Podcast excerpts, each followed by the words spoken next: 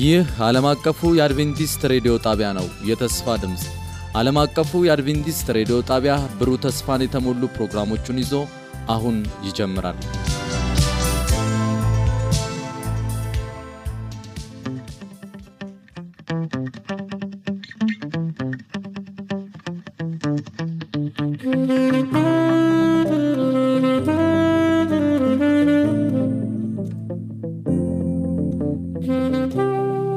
ሰነበታችሁ ውድ አድማጮቻችን፣ ይህ ዓለም አቀፉ የአድቬንቲስት ሬዲዮ የአማርኛ ቋንቋ ስርጭታችን ነው። ውድ አድማጮቻችን፣ ዛሬም እንደተለመደው የዚህ ሩብ ዓመት መርሃ ግብር የሁለተኛውን ሳምንት የመጽሐፍ ቅዱስ ጥናታችንን ይዘን ቀርበናል። በዚህ ሳምንት ደግሞ ሳምንት ከጀመርነው ከኤፌሶን መጽሐፍ ሁለተኛውን ሐሳብ ይዘን ቀርበናል። በዚህ ሳምንት የምናጠነው ክርስቶስን ያማከለው ታላቁ አምላካዊ ዕቅድ በሚደረስ ነው። የዚህን ውይይት ማደርገው ከወንድሜ ሙላት ጋር ይሆናል። በቴክኒክ ቁጥጥሩ ደግሞ እህቴ ሳሊም አብራን የምትቆይ ሲሆን ውይይቱን ይዤላችሁ የቀረብኩት እንደተለመደው ወንድማችሁ ሙሉ ነኝ። በሚኖረን ውይይት እግዚአብሔር ክብሩን እንዲወስድ መንፈስ ቅዱስ እንዲመራን የመግቢያ ጥቅሱን ላንብብና ወንድሜ ሙላት ጸሎት ታደርግልናለህ። በሰማያዊ ስፍራ በመንፈሳዊ በረከት ሁሉ በክርስቶስ የባረከን የጌታችን የኢየሱስ ክርስቶስ አምላክና አባት ይባረክ ይላል። እስቲ ጸሎት አድርግልን። አባታችን እግዚአብሔር ሆይ፣ መልካምነትህ ሁሌም ስለሚሸፍነንና ስለሚረዳን ስለሚያግዘን ስለሚከልልን እናመሰግናለን። አሁን በሚኖረን ጥናት አንተን እንጋብዛለን። እንደ መልካምነት መጠን ሁልጊዜም እንደምታስተምረን ዛሬም እንድታስተምረን ጌታ መንፈስ ቅዱስ ሆይ እንጋብዛለን። ይሄን ደግሞ ስለፈቀድክልን አብ ሆይ ተመስገን፣ በክርስቶስ ኢየሱስ ስም አሜን። እግዚአብሔር ይባርክ ወንድሜ ሙላት። እንግዲህ ወደ ውይይታችን ስንገባ ቅድም ያነበብኩት ጥቅስ እንደሚያሳየው የሰማያዊ በረከት መነሻው ሁሉ በክርስቶስ እንደሚጠቀለል ነው ያየነው። አንድ ሐሳብ እንደምሳሌ ላንሳና ኔል አርምስትሮንግ በጨርቃ ላይ ተራመደ መጀመሪያው ሰው ነው። ይህ ሰው ከተራመደ ከ25 ዓመት በኋላ ለጨረቃ መራመድ የሚጠቅመውን የልብስ ያዘጋጀለትን ድርጅት ምስጋና ሲጽፍለት እናያለን፣ ምስጋና ሲሰጠው እናያለን።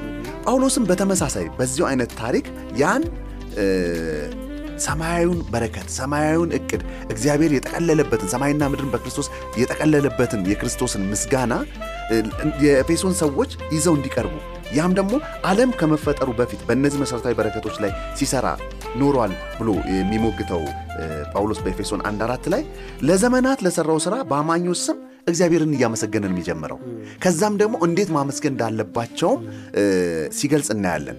ታዲያ አንተ ጋር ቀጥታ ምጠይቀ አሁን እንዳነሳሁት ዓለም ሳይፈጠር የሚለው ሐሳብ እንደ ቅድመው መወሰን ወይም ፕሪዲስቲኔሽንን እንዴት ያሳያል? በተለይ ደግሞ በክርስቶስ መመረጣቸው የሚናገሩ ብዙዎች እኩሌቶቹን ለጥፋት እኩሌቶቹን ለድነት ነው እግዚአብሔር ቅድሚያ የወሰነው ይላሉ። ይሄን ሐሳብ እንዴት ታየዋለህ? ሁለተኛ ደግሞ በኤፌሶን ምዕራፍ 1:3 ላይ እንዲሁም 20 ላይ 2:6 ላይ 3:10 ላይ 6:12 ላይ በሰማዩ በረከት በሰማይ አስቀምጧቸዋል እንዲሁም በሰማይ ካሉ ኃይላት ጋር የሚሉ ሐሳቦች አሉ።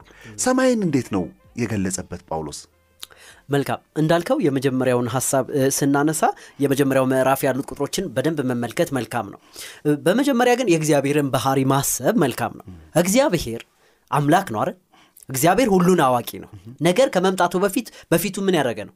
የተገለጸ ነው። ሁሉም ነገር እግዚአብሔር ሁሉን ማወቁ ባህሪው ነው፣ የማይቀየር ባህሪው። እንደው ምሳሌ ብንሰጥ አንድ የምናቀው የሰራነው ሸክላ አለ እንበል። እንዴት እንደምንሰራው እንዴት እንደምናበጀው እንደምንቀርጸው ነው ምን አድርገን እንደምናስተካክለውና ለምን እንደምንጠቀመው ቀድመን እናውቃለን። ይህ የኛ ዕውቀት ነው አይደል? የመለኮት ዕውቀት ደግሞ እጅግ የላቀ ነው። እግዚአብሔር የማያውቀው ነገር የለም። አሜን። እርሱ ሳያውቀው የሚከናወን አንዳች ነገር የለም። ስለዚህ እግዚአብሔር በዘላለማዊ ዕውቀት ውስጥ ሰዎች ወደ መኖር ሳይመጡ አንድ ዕቅድ አቀደ። ስለ ዕቅድ ነው የምናወራው። እግዚአብሔር የእርሱ ዕቅድ ከመሆኑ በፊት ምን አድርጎታል? ያውቀዋል። ስለዚህ እግዚአብሔር የሰው ልጅን ማዳን ከዘላለም በፊት ምን አድርጓል? ወስኗል። በዕቅድ ውስጥ ምን አድርጓል? ወስኗል። ያልወሰነው ግን የፍጡርን ምርጫ ነው። የወሰነው ምኑን ነበር? ሰው ቢወድቅ አይደል? ሰው አዳም እግዚአብሔርን ባይመርጥ ይህን ሁለተኛ ዕድል የመስጠት መብት የማን ነበር? የእግዚአብሔር። ይህን ሁለተኛ ዕድል ግን የሰጠው ሁሉንም ሽሮ አይደለም። ነገር ግን በዘላለማዊ ዕቅድ ውስጥ የነበረውን የክርስቶስ ኢየሱስን ማዳን ሰጠ። ምክንያቱም የሚለና አንድን ሰው ለይቶ ነው እንደ ዮሐንስ ወንጌል ምዕራፍ 3:16 በእርሱ የሚያምን ሁሉ የዘላለም ሕይወትን ይኖርለት እንጂ እንዳይጠፋ አይደል እግዚአብሔር አንድ ያርጁን እስከ መስጠት ድረስ ዓለሙን ምን አርጓል የዓለም የትኛውን ሰው ስም ተጠቅሷል በጭራሽ ስለዚህ ስማችንን ፈቀደን በእግዚአብሔር ማዳን ውስጥ የምንወስነው የልጅነት መብትን የምንመርጠው ማንን ፍጡር ነው የሚወስነው ስለዚህ እግዚአብሔር አወስኗል ማንን ለማዳን ሁሉንም ሰው ለማዳን ከአዳም ወገብ የወጣን አዳምን ጨምሮ ሁሉንም ሰው ለማዳን እግዚአብሔር ምን አርጎ ነበር ወስኖ ነበር ውሳኔውን ይሄን ምርጫና ይሄንን ውሳኔ ግን የመቀበል የማንፋንታ ነው የኛ ምርጫ ነው ስለዚህ አወ እግዚአብሔር ወስኗል ምን ለማድረግ ሁላችንም ለማዳን እንደውም ማቴዎስ ወንጌል ምዕራፍ 20 ምዕራፍ 25 ሲጠቅስልን ታስተውሱ ከሆነ ምን ይላል ሰዎችን ወዳዘገጀውላችሁ ሰዓት ሂዱ ነው እንደሚለው ለሰይጣንና ለመላእክት ወደዘጋጀው ፍርድ ምን አርጉ ሂዱ ነው የሚለው ምክንያቱም ፍርድ ሁሉ ለማን አልተዘጋጀ ለሰው ልጆች ፈቅደው ነው ወደ ሰዓቱ የሚገቡት ወደ አጥፊው የሄዱት ፈቅደውና መርጠው ነው ስለዚህ እግዚአብሔር የሰው ልጆች ሁሉ ለማዳን ቆርጧል ለማዳን ቆርጦም ልጁን መስቀል ላይ ምን አረጋው አንጠለጠለው ይሄንን ማዳን ደግሞ በብሉይ ኪዳን ለ4000 ዓመት እንዲሰበክ አደረገ የዳነውን ያን ማዳን የተሰቀለውን ክርስቶስ ኢየሱስ የሰው ልጆች ሁሉ እንዲያውቁትና እንዲረዱት ከ2000 ዓመት ጀምሮ እስካሁን እየተሰበከ ነው እስከ ምጽአቱ ድረስ ምን ያደርጋል ይሰበካል የመረጠ ሁሉ ሕይወት ይሆንለታል ስለዚህ ምርጫው የማን ነው የሁሉም ሰው ነው ያንቀላፉት ሁሉ መርጠው አንቀላፍቷል አሁን በህይወት ያለን እኛ ምን እናደርጋለን የመምረጥ ነፃነቱ በፍቅር ተሰጥቶናል ስለዚህ እግዚአብሔር ወስኗል ስንል እቅዱን እግዚአብሔር ወስኗል ስንል ከሰማይ ታስተውስ ከሆነ ክርስቶስ ኢየሱስ ጸሎት ሲያስተምራቸው የእግዚአብሔር ፈቃድ በሰማይ እንደሆነች በሰማይ ተከናውኗል የእግዚአብሔር ምን ማዳንና እቅድ በመድር ተሆን ነው አይደል ጸሎቱ ምክንያቱም ፈቃዳችን የኛ ነው በእኔ ላይ ይፈጸም ፈቃድ በእኔ ላይ ይፈጸም ማዳንህ ብለን የመጠየቁ ምርጫ የፍጡር ሁሉ መሆኑን ልናስተውል ይገባል ይሄ ሐሳብ እኮ በራእይ 12 ላይም ያለውን ስናይ ሰይጣንና መላእክቱ ከክርስቶስ ጋር እንደተዋጉ ነገር ግን በሰማይ ምርጫ እንደተፈጸመ ያልከው በቃ መላእክት በሰማይ ምርጫቸው መረጡ የወደቁ ሲሶችን ይዘው ወረደ ነው የሚለው ወደ ምድር ተጣለ ነው የሚለው ስለዚህ ሰማይ ምርጫው እንደውም እኮ እልል በይ ይላል ሰማይ ደስ ይበላችሁ ይላል በምድር ግን ያላችሁ ወይ ይላል ኤግዛክትሊ አሁን ምርጫው የቀረው ለኛ ነው ማለት ነው ቅድም እንዳልከው ደግሞ ስንጠቀልለው መርጠው የሞቱ አሉ አሁን ቀሪው ምርጫ ደግሞ በህይወት ላለ ነው ወይም አዲስ ለሚመጣው ትውልድ ነው ስለዚህ የእግዚአብሔር ምርጫ በእኛ ላይ የሚጸናው በምርጫችን መሰረት ብቻ ነው ምክንያቱም እግዚአብሔር የፍቅር አምላክ ነው ማንንም ማስገድዶ ልጅ ሆነኝ አይልም ልጅነትን በነጻ ሰጥቷል ነገር ግን ልጅነት የሚጸናው ለተቀበለው ሰው ብቻ ነው ስለዚህ ልጅነታችንን አሁን እንድናጸና እግዚአብሔር ይርዳል ሁለተኛው አዎ በሰማያዊ በረከት ክርስቶስ ኢየሱስ ምን አድርጎናል ባርኮናል ምክንያቱም የሞተው ከሰማይ ያለ ስጦታ ሁሉ ለኛ ምን እንዲደረግ ነው እንዲፈስልን ምክንያቱም ወደ ላይ በወጣ ጊዜ ምርኮም ማረክ አይደል አዎ እውነት ይዞ ይሄዳል ነገር ግን ለምድር ደግሞ ምን ሰጠ ይላል ስጦታን ሰጠ ይላል ስለዚህ ክርስቶስ ኢየሱስ መንፈስ ቅዱስን ጨምሮ መንፈስ ቅዱስ የተፈቀደው እኮ በክርስቶስ ኢየሱስ ምክንያት ነው አይደል የምናገለግልበት የምንኖርበት ለቤዛ ቀን የታተምንበት መንፈስ የተፈቀደው መቼ ነው በክርስቶስ ኢየሱስ ምክንያት ነው አይደል ምክንያቱም በክርስቶስ ኢየሱስ በማመናችን ምክንያት ከውሃና ከመንፈስ ምን እናደርጋለን እንወለዳለን መንፈስ ቅዱስ ዕለት ቃሉን የሚያረጋናል ይመግበናል እያንዳንዱ ስጦታ ከሰማይ የተፈቀደው በክርስቶስ ኢየሱስ ምክንያት ነው ኢቭን የምንታወቀው እኮ በክርስቶስ ኢየሱስ ምክንያት ነው ሰማይ የሚያውቀን በሌላ በኩል አይደለም በአንድ በር ምክንያት ነው በአንድ ስም ምክንያት ነው በአንድ አዳኝ ምክንያት ነው በአንድ በታረደ በግ ምክንያት ነው በእግዚአብሔር ልጅ ምክንያት በሰማይ ታውቀናል ስለዚህ ሰማያዊ በረከት ሁሉ ለሚፈልጉ ሁሉ ለሚጠይቁ ሁሉ መቀበል ፈቃደኛ ለሆኑ ሁሉ የእግዚአብሔር ከሰማይ በረከት ተፈቅዶልናል የሚለውን መመልከት እንችላለን አሜን አሜን በጣም ደስ የሚል ርዕሶችን ነው ያነሳነው ደግሞ በጣም ደስ የሚለው ምንድነው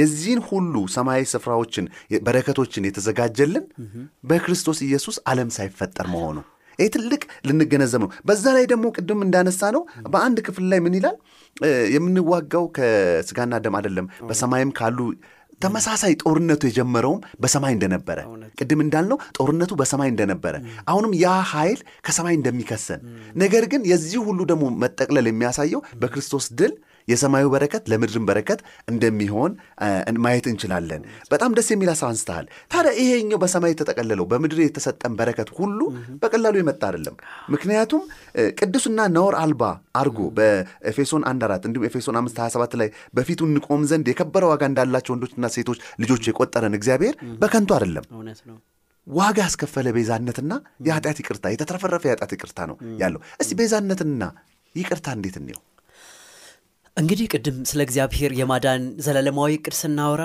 እግዚአብሔር ዓለም ከመፈጠሩ በፊት በነገራችን ላይ ዓለም ከመፈጠሩ በፊት ብቻ ሳይሆን አይደል ፍጥረታት ሁሉ መላእክትን ጨምሮ ሌሎች ዓለማትን ጨምሮ ወደ መኖር ሳይመጡ እግዚአብሔር አብ እግዚአብሔር ወልድና እግዚአብሔር መንፈስ ቅዱስ ስለ መዳናችን ምን አርጓል መከራዋል ወልድ መጥቶ ሊሞት አይደል ወልድ መጥቶ ሊሞት ደግሞም ይሄን የመዳን ወልድ የሞተበትን ያን መዳን ደግሞ መንፈስ ቅዱስ ሊገልጥ ደግሞ ልጁን አሳልፎ ሊሰጥ አብ አይደል ቃል ይገብተውበታል ይሄ መለኮታዊ ቅድ ወገኖቼ ለናስተውለው ከምንችለው በላይ እጅግ ውድ ነው እስኪ አድማጮችና እኛም ትንሽ እናስብ አንድ አስከፊ ኃጢያት ሰርታችሁ ታውቃላችሁ መስራት የማትፈልጉትን ማድረግ የማትፈልጉትን አንድ ኃጢያት እስኪ በልባችሁ አስቡ የሰራችሁትን ካሁን በፊት ምን ያህል ከባድ ነው አንድ ኃጢያት እስኪ በህይወታችሁ አስቡ ስንት በደሎችን ነው ትንሽና ትልቅ ስንት ነው የበደልነው እንዴት አንዳንዴ ኃጢያት ሳንፈልገው ሰርተነው እንዴት ይቀፋል አይደል የእግዚአብሔር ልጅ ሰው ሆኖ የተሸከመው የኔን አንዱን ኃጢያት አይደለም የዓለምን ሁሉ የኔን አንዱን ኃጢያት ብቻ ሳይሆን የኔን ኃጢያት ሁሉ እንደገናም በዓለም ላይ ከአዳም የተወለደ አዳምን ጨምሮ ደግሞም ያልዳኑትን ጨምሮ ክርስቶስ ኢየሱስ የተሸከመው ቁጥር ስፍር የሌለውን ኃጢያት አስቡት ደሙ የከፈለው ጌቴሰማኒ ላይ የደም ላብ ያላበው የኛ ኃጢያት ብዛት ነው ከአባቱ የለየው ከአባቱ ጨለማ ሆነ ከአባቱ መለየት ከብዶት የመጣለበት ዓላማ የተወለደበት ዓላማ ምንድነው ክርስቶስ ኢየሱስ ሲመጣ ጀምሮ ይናገረው የነበረው ለኃጢያት ቤዛ ለመሆን አልነበረ ነገር ግን ጌቴሰማኒ ላይ አልከበደ አባቱ ይብትፈቅዳል ይሄን ስጋ ይለበሰው ጌታ ጽዋ ከኔ ተለፍ ክርስቶስ ኮን ይሄን የጸለየው ምን አይነት ከባድ ይሆን ይሄን የሚያስተውለው ውድ ወንድሞቼና እህቶቼ ክርስቶስ ኢየሱስና መለኮት ብቻ ነው ይሄን ፔን የሚያስተውለው ይሄን ዋጋ የሚያስከፍል እንደውም እኮ ምን አለ ስጋ ደካማ ነው መንፈስ ግን ብርቱ ነው ወገኖቼ ብርታት ሁሉን ያበረታው የነገስታት ንጉስ የጌቶች ጌታ መላእክት ተላከለት እንዲያበረታው እምነቱ ተቀመው ተላከለት እና ወገኖቼ ሆይ መለኮትን ያስከፈለው ልጁን ነው ወልድን ያስከፈለው የማይተካ ህይወት ነው እኛ በአዳም ያገኘነውን ህይወት በመግደላችን ምክንያት ክርስቶስ ኢየሱስ እንደገና አዲስ ህይወት ሰጠን ምን አርጎ የማይሞተው ሞቶ ማለት ነው ሞቶ አያውቅም መለኮት አይሞትም እኛን ለማዳን ግን ሰው ሆኖ ምን አረገ መቃብር ተዘጋበት እንደውም እኮ መጽሐፍ ቅዱስ ምን ይላል የማይሞት እግዚአብሔር ብቻ ነው የማይሞተው እግዚአብሔር ግን ለመሞት ማን ለበሰ ሰው ሆነ ሰው ፍጡር ሆነ አንድ አማላጅ አለ ይላል አንደኛ ጢሞቴዎስ ምዕራፍ 2 በሰውና በእግዚአብሔር መካከል አንድ አማላጅ አለ አንድ መካከለኛ ምክንያቱም ሰው የሆነው ነው የሚል መለኮትም ሰውም የሆነ እውነት ነው ማማለድም ማለት ትርጉሙ ይሄ ነው ከዚህ ሌላ ምንም ፍቺ የለውም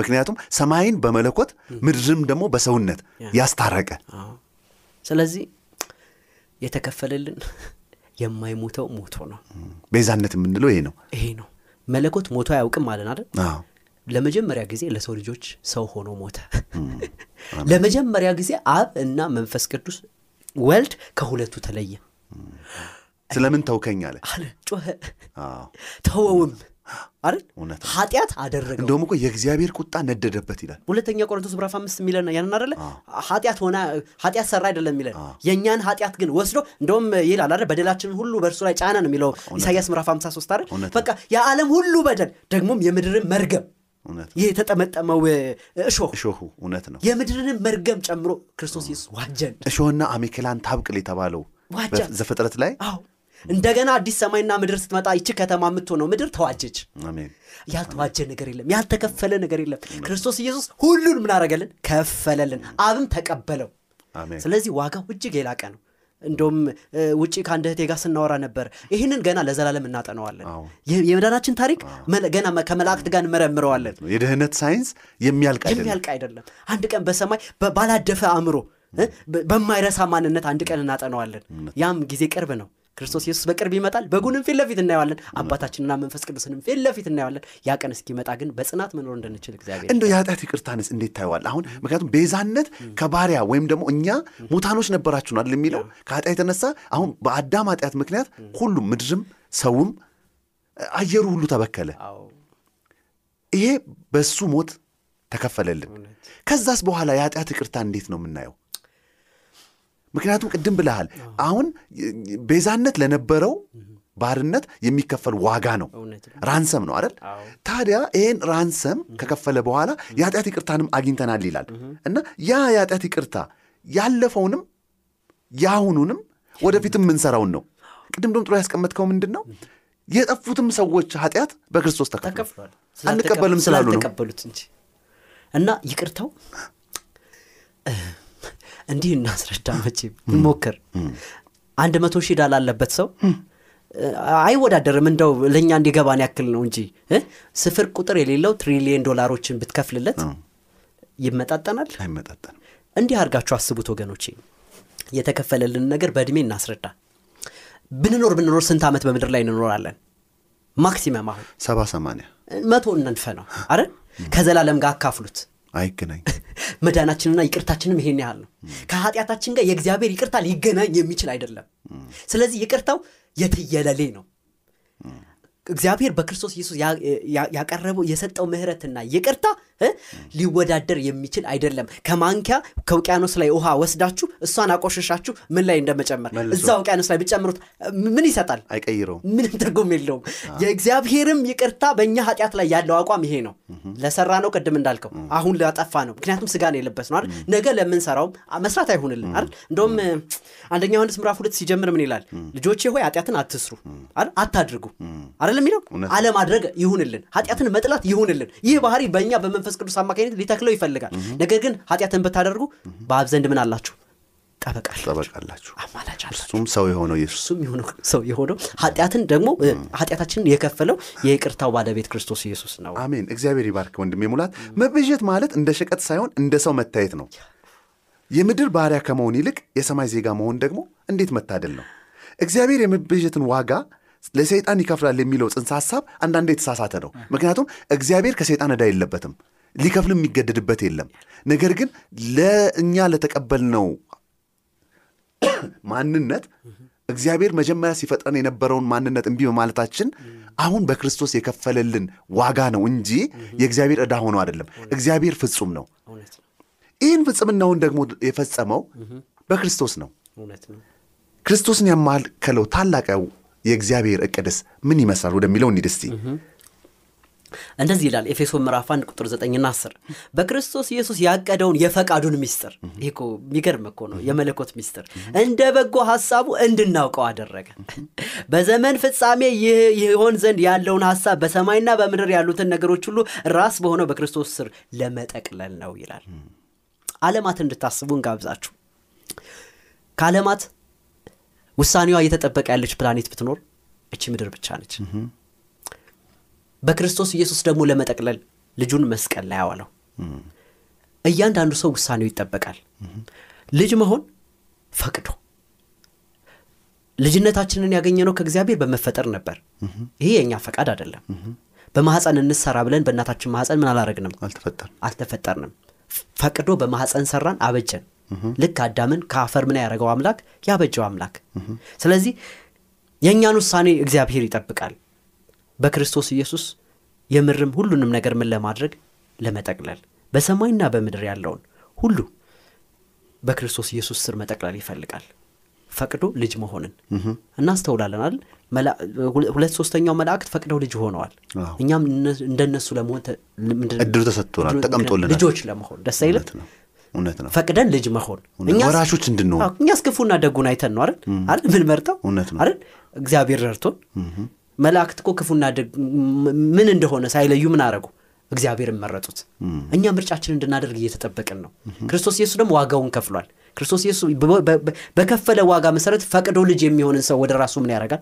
ይጠቀልላል አንድ ቀንም በዩኒቨርስ መካከል የእግዚአብሔር ያልሆነ ነገር አይኖርም ለእግዚአብሔር ያልወሰነ ፍጡር አይኖርም በቅርብ ስለዚህ በክርስቶስ ኢየሱስ ለመጠቅለል የዘላለማዊ እቅዱን እውነት ክርስቶስ ኢየሱስ ይህን ታላቅ አረን ታላቅ የመዳን ምስጢር ለሰው ልጆችና ለፍጥረታት ሁሉ ምን አድርጓል ገልጿል የሚለው ነገር ይሄ ክፍል ይነግረናል ማለት ነው እግዚአብሔር ይባርክ ወንድሜ ሙላት እውነት ነው በክርስቶስ ተቀለለ የተቀለለውንም ምሳሌ ደግሞ ቤተክርስቲያንን መሰረተ ሰይጣናት በሚያሳስተ ሐሳብ በተለይ ከባቢሎን ጀምሮ ምድር ተከፋፈለች አይደል ከመጡት መርገምቶች አንዱ በቋንቋ መደበላለቅ ሁሉ መጣ ያም አሕዛብና አይሁድ የሚልም መከፋፈልን አመጣ ስለዚህ ያ ሚስጥር የነበረው ሰይጣን ሰማይና ምድርን እንዴት በክርስቶስ ይተቀለሏል የሚል ጥያቄ ነው ከዛም ባለፈ ደግሞ እርስ በርስ ሰዎች መካከለ የነበረውን መለያየት እንዴት ይተቀለሏል ነው እሱንም ክርስቶስ ጌታችን በእውነት ትልቅ መፍትሄ አመጣ እርሱ ምንድነው የጥሉን ግርግዳ ከፈለው አሕዛብና አይሁድ የሚለውን መከፋፈል አጠፋ ቤተክርስቲያንንም እንደ አንድ ሰራዊት እንደ አንድ የእግዚአብሔር ኃይል የእግዚአብሔር ሚስጥር ያ በክርስቶስ የተገለጠው ሚስጥር የሚገለጥባት ኦርጋናይዜሽን ድርጅት አደረጋት ስለዚህ ወደፊት የሚመጣውን ዓለም ቅምሻ አድርጎ ነው የሰጠን እርሱንም ያደረገው አንድ ማድረግን በክርስቶስ ሞት በትንሳኤው በእርገቱና መክበሩ ይሁን ቤተክርስቲያኑ በመመስረት ተቀለለ ወደሚቀጥለው ሐሳብ ስናልፍ ይሄንን ደግሞ ለማድረግ እንግዲህ በክርስቶስ የተተቀለለውን ይሄን ሐሳብ ሰዎች እንዴት ነው መኖር ያለባቸው እንዴት ነው ክብሩን ውስጥ እየገለጹ የሚኖሩት የሚለውን ሐሳብ ስናነሳ እንዴት መኖር አለብን አንድነቱ እንዴት መጠበቅ አለብን ሁለተኛ ደግሞ እዚህ ጋር እንዲነሳ መፈልገው ሐሳብ ምንድነው የእግዚአብሔር ርስት የመሆን ጉዳይ አሁን ምንድነው እኛ ሰርተን አይደለም ያገኘነው የሚለውን ሐሳብ ማንሳት ፈልጋለሁ ምክንያቱም አንድ ውርስ አውራሹ ካልሞተ ውርሱ ያውራሹ ነው ስለዚህ ያን ውርስ እስከ ለማውረስ ምን መሆን አለበት አውራሹ መሞት አለበት ከሞተ መስራት አይተበከበትም ወራሹ ቀጥታ ወራሹ ባለመብት ይሆናል ይሄን ሐሳብ ከክርስቶስ ጋር እንዴት እናያይዘው መልካም እንዳልከው የተደረገለት ሰው እንዴት መኖር አለበት የተከፈለለት ሰው እንዴት ነው መኖር ያለበት ሁሉ የተከፈለለት ይቅር የተባለ ሰው እንዴት ነው መኖር ያለበት ይሄን ጥያቄ በደንብ ልንመለከተው ይገባል ምንኖረው ደግሞ ላደረገልን ለእርሱ ክብር መሆን አለበት እንደውም አንድ ጥቅስ ላምበብ በዮሐንስ ወንጌል ምዕራፍ 3 ላይ አንድ ነገር ይነግረናል ለምንድነው አው ክርስቶስ ኢየሱስ አድኖናል ክርስቶስ ኢየሱስ ካዳነን ምን ለማድረግ ነው ምንኖረው አንዳንዴ ሰዎች ይጠይቃሉ አይደል ተከፍሎልኛል ከተከፈለልኝ እንዴት ነው ልኖር የሚገባው አንድ ሰው እንደውም ለምን ስራት መታበዙብኝ ለምን ጋያን ተሆናላችሁ ይላል አንድ ሰው ተጠመቀና ገንዳ ውስጥ አጠመቁትና በቀድኗል ከዛ በኋላ በቃ ከዚህ በኋላ መፈንጨት ይኖርብኛል አላቸውና እንዲህ ይላል ዮሐንስ ወንጌል ምዕራፍ 3 ላይ የእግዚአብሔር ቃል ለምንድነው ምዕራፍ 3 ቀደም ምዕራፍ 3 ቁጥር 16ን አንስተነው ነበር አይደል ታዲያ ለምንድነው ምንኖረው ቁጥር 21 እንደዚህ ይላል በእውነት የሚመላለስ ግን ሥራው በእግዚአብሔር የተሰራ መሆኑን በግልጽ ይታይ ዘንድ ወደ ብርሃን ይመጣል የበለጠ ነው ወደ ብርሃን የምንመጣው ምክንያቱም ሥራችን ምዕራፍ 3 ቁጥር 16 እንደነገረን ተሰርቷል እውነት ነው ከኛ ሳይጠበቅ ምን አልቋል ልክ አርምስትሮንግ ልብስ እንደተዘጋጀ ጨረቃ ሄዶ ከተሰራለት በኋላ ነው አለቀ እኛም ከመወለዳችን ከመፈጠራችን በፊት በክርስቶስ ተጠናቋል የመዳን ስራችን ተጠናቋል መልበስ ወይ ማለመልበስ በእግዚአብሔር ስራ ተጠናቋል እግዚአብሔር ሰርቶ ጨርሷል ከኛም ይጥልክ ስንፈጠር እንደነበረው አይደል አዳም ሁሉን ጨረሰና ምን አረገ ጾም ነው አለ እጅግ መልካም ነበር ብሎ ጨረሰና ወደ ረፍቱ አስገባው አይደል የኛም መዳን የተጠናቀቀው መስቀል ላይ ነው እውነት ነው ክርስቶስ ኢየሱስ ተፈጸመ ሲል ሁሉንም እናረጋው አጠናቀቀ ከኛ የሚጠበቅ ምንም የለም ወደ ረፍታችን መግባት ነው የሚጠበቀፈን ወደ መዳናችን መግባት ታዲያ ያዳነ ሰው እንዴት ይኖር ከተባለ ኢንጆይ ያረጋል እንደ ብርሃን ልጆች በቃ ከዛ በኋላ አዳም ምን ያረጋ የሚኖር ይመስላችኋል የተሰራውን ስም እየሰየመ የሚያፈራውን እየቆረጠ ምን ከማድረግ ውጪ እያደነቀ አምላኩን ከመኖር እያመለከው ከመኖር ውጪ ምን ይጨመርለት ነበር እሱ የሚጨምረው ነገር የለም አንዳች ነገር የለም መዳናችንም እንደዛው ነው በክርስቶስ ኢየሱስ መዳን ላይ የሚጨመር ቅንጣት ታክል ነቁጥ ታክል ምን የለችም ስራ የለችም ስለዚህ ለምን እንመጣለን ካልን በእውነት የሚመላለስ ግን ስራው በእግዚአብሔር የተሰራ መሆኑን በግልጽ ይታይ ዘንድ ወደ ብርሃን ይመጣል የበለጠ ብርሃን የሆነውን እግዚአብሔር ምን እናረጋዋለን እንፈልገዋለን ስለዚህ እያመሰገነን እንደ ጳውሎስ መኖር ነው ያለብን አሜን አሜን ኤፌሶን ምዕራፍ 1 ሁሉም በፈቃዱ ምዕራፍ 1 ቁጥር 11 ሁሉም በፈቃዱ ምክር መሰረት እንደሚሰራ እንደ እርሱ ዕቅድ አስቀድሞ የተወሰነን እኛ ደግሞ በእርሱ ተጠርተናል ይኸውም በክርስቶስ ተስፋ በማድረግ የመጀመሪያ የሆነውን እኛ ለክብሩ ምስጋና እንሆን ዘንድ ነው አይደል በሰው ሁሉ ፊት ብርሃናችሁ ይብራል አይደል ክርስቶስ ኢየሱስ አይደል ለምንድነው የሚበራው ሲል የሰማይ አምላክ አባታችሁን ምን ያረጉ ዘንድ ሰዎች ሁሉ ክብሩን አይተው ያመሰግኑ ዘንድ ብዙ ጊዜ ክርስቲያንን ብለን እንንጎማለላለን አይደል የኛ ነገር እንዲበራ ነገር ግን መዳናችን አይተው ሰዎች እግዚአብሔርን አመስግነው እርሱን እንዲያምኑት እንጂ የኛ ማንነት ምን እንዲሆን አይደለም እንዲገን አይደለም ስለዚህ እውነትም ምን ያላመስጋኞች ነን ወገኖቼ ቀደም ባወራነው ይቅርታ የተሸፈነን ሰዎች ነን። የጸጋ ልብሱን ዲሁ የተሰጠልና የጽድቅ ልብሱን ያለበሰን ጌታ እንዴት ያመሰገነው የኖር እንደሆነ ራሳችን ሁላችንም እንድንጠይቅ እንጋብዛለን። ደስ የሚለው ወደ ርስቱ ደግሞ እንምጣ። እግዚአብሔር ያወረሰን በመጀመሪያ ራሱን ነው፣ አባትነቱን ነው። ያባታችን ይሁን ሁሉ ደግሞ የማን ነው? የኛ ነው። ሰዎች ብዙ ጊዜ ትኩረታችን ስጦታው ላይ ነው አይደል? ሰጪው ላይ አይደለም።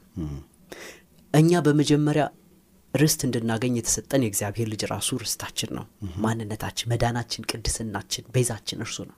አንድ ሁለተኛ ደግሞ የሰጠው አባቱ አባታችን ሆኗል። እኛ የእግዚአብሔር ነገር ወራሾች ሳይሆን የእግዚአብሔር ወራሾች ነን። አሜን። መጀመሪያ ርስት ያገኘነው በአባትነቱ ነው። እስኪ ሙሌም እኔም እስኪ እናስብ። ሰማይ ያለ እግዚአብሔር፣ ሰማይ ያለ ክርስቶስ፣ ሰማይ ያለ የወርቅ ጎዳናው ያለ ወርቅ ያለ አንጣፊው ያለ ሰሪው ምንድነው? እስኪ ወሰዱት። ኢትዮጵያን ወሰዷትና ያለ ህዝቦቿ ምንድነች? ባዶ አፈር ነው። ባዶ አፈር ነው። እስኪ አስቡት። ያለ አምላካችንና ያለ አባታችን ያለ እግዚአብሔር ያን ከተማ አስቡት። ሰማይ ባዶ ነው። ባዶ ነው። ስለዚህ ርስታችን መጀመሪያ ማን? እግዚአብሔር ራሱ ነው። ስለዚህ ያገኘነው ቢሆን አባትነት ሁሉ የሚሰየምበትን ያን አባት እኛ አባ ብለን የምንጠራበትን የልጅነት መንፈስ ምናረግን ወረስን። ይሄ ማንም ሊያገኘው የሚችለው አይደለም በክርስቶስ ኢየሱስ ካልሆነ በስተቀር። ስለዚህ ወገኖቼ ርስታችን አባታችን ነው። የእርሱ የሆነው ደግሞ የማን ነው? የኛ ነው። የጠፋው ልጅ ታስታውሳላችሁ? እዛው ቤት ውስጥ የጠፋው ልጅ አይደል? ልጁምና ልጄ ሆይ የኔ የሆነው ሁሉ የማን ነው? ያንተ ነው። የእግዚአብሔር የሆነው ሁሉ በክርስቶስ ኢየሱስ የማን ሆኗል? የኛ ሆኗል። አቤት ክብር! አቤት እንዴት አይነት ክብር ነው ዘላለማዊ አባት ማግኘት። ወገኖቼ አንዳንዶቻችን አባቶቻችን አተል ሊሆን ይችላል ብዙ ያጣናቸው፣ እግዚአብሔርን ግን ልናጣው አንችልም። እሱ የዘላለም አባት ነው፣ ደግሞ የዘላለም ርስት ነው። እሱ ደግሞ ሲጠራን የዘላለም ርስት ብሎ ነው።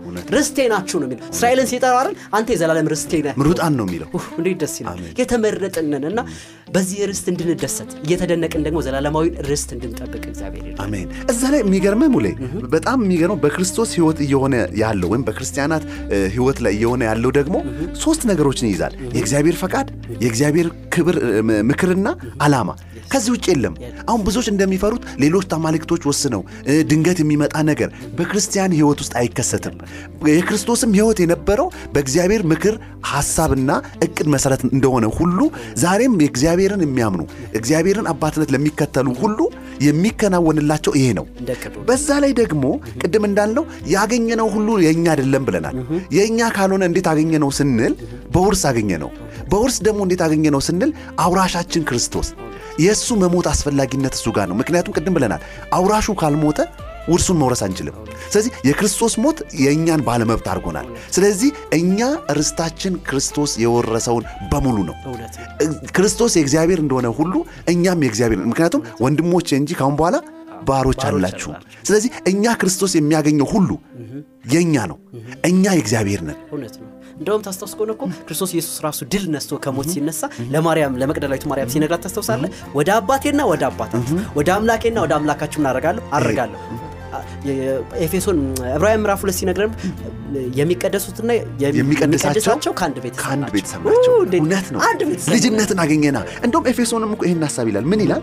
በእግዚአብሔር ፊት ባላቸው አቋምና እርሱ በሚሰጣቸው በረከቶች ውጤታማነት ላይ የማይናወጥ እምነት ሲኖራቸው ምን ይላል?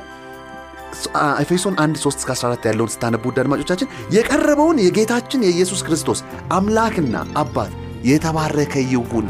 የክርስቶስ የጌታችን የኢየሱስ ክርስቶስ አባትና አምላክ ለኛም አባትና አምላክ ሆነ። እግዚአብሔር የተመሰገነ ይሁን። ታዲያ ወደ መጨረሻው ሐሳብ እንምጣ።